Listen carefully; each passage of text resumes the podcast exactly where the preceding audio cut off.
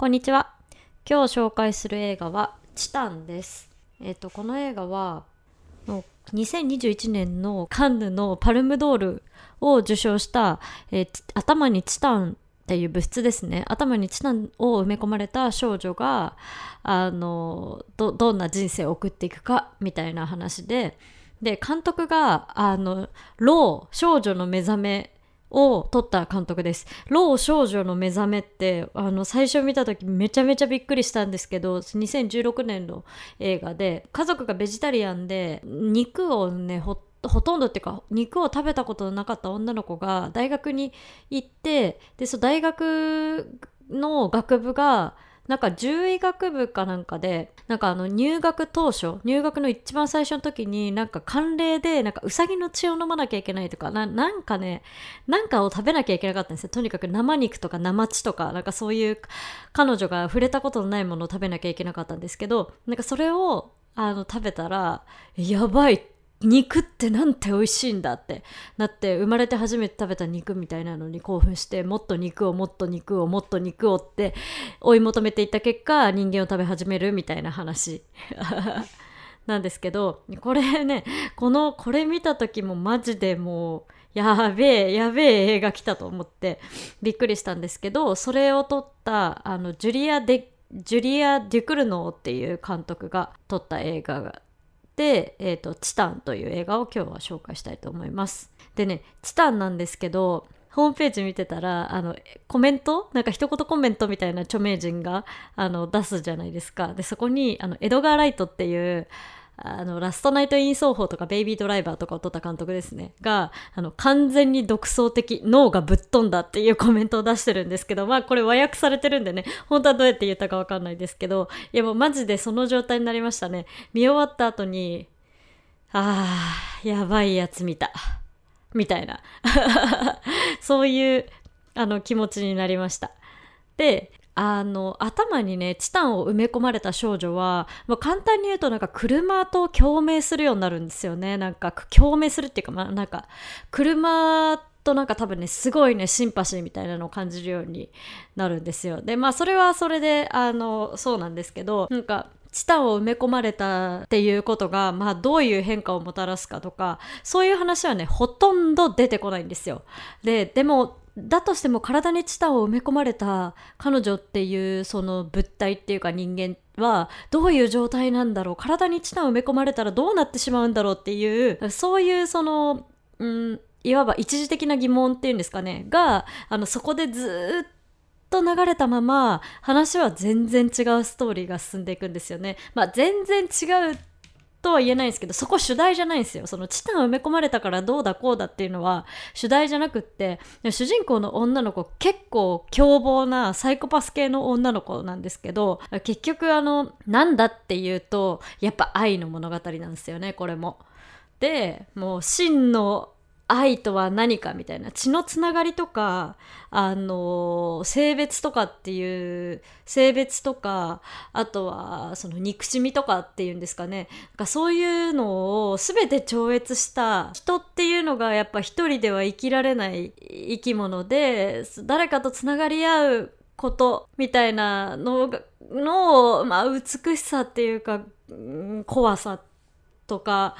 あのグロテスクさとかいろんな思いがあるんですけどまあそういうものひっくるめてまあ愛かな愛じゃないかもなうん。まあなんかだから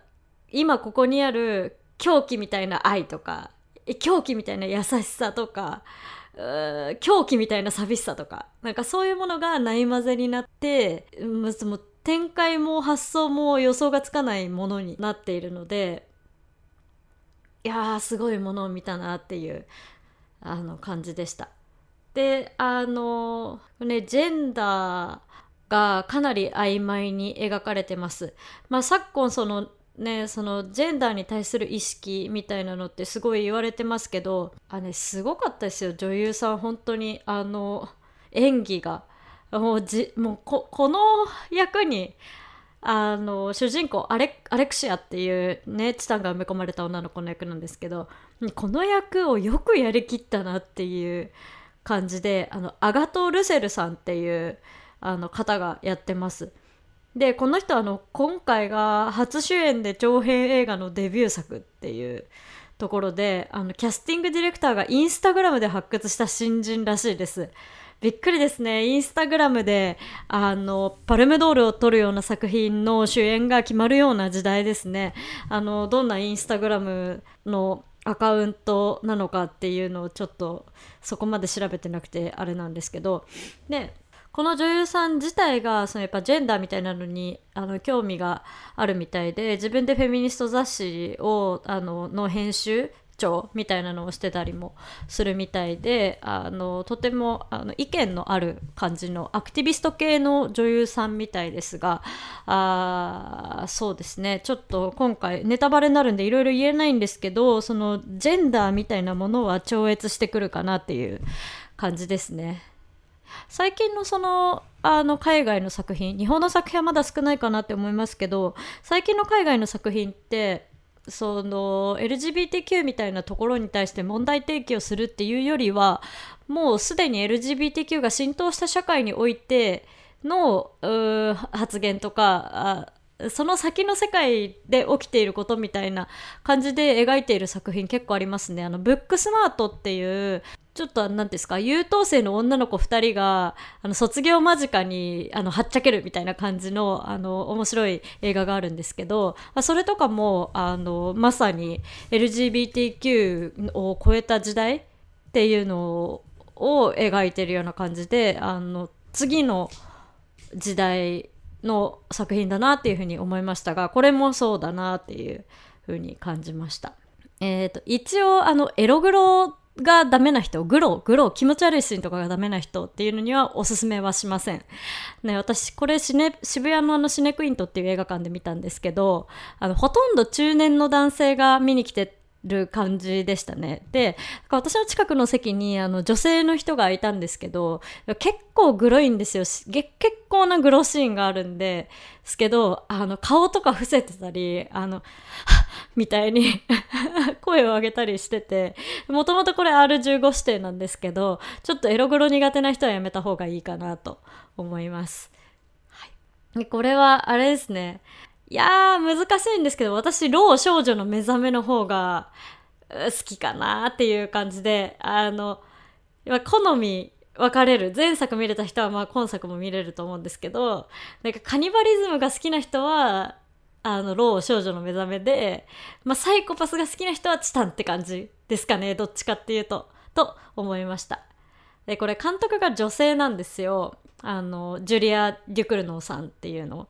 でなんか私昔あの友達と喋ってた時にその子は男の子だったんですけどあの変態さ加減で言えば女の方が変態の度合いっていうのはかなり上だみたいなことをあの彼が言っててその言葉をちょっと思い出しましたね。あのこの作品を作っているのが女性だっていうことにすごく納得がいくようなその変態さ加減というか 狂い加減みたいなところを感じました。えっ、ー、と、今、絶賛公開中です。おすすめです。今日紹介したのは、チタンという映画でした。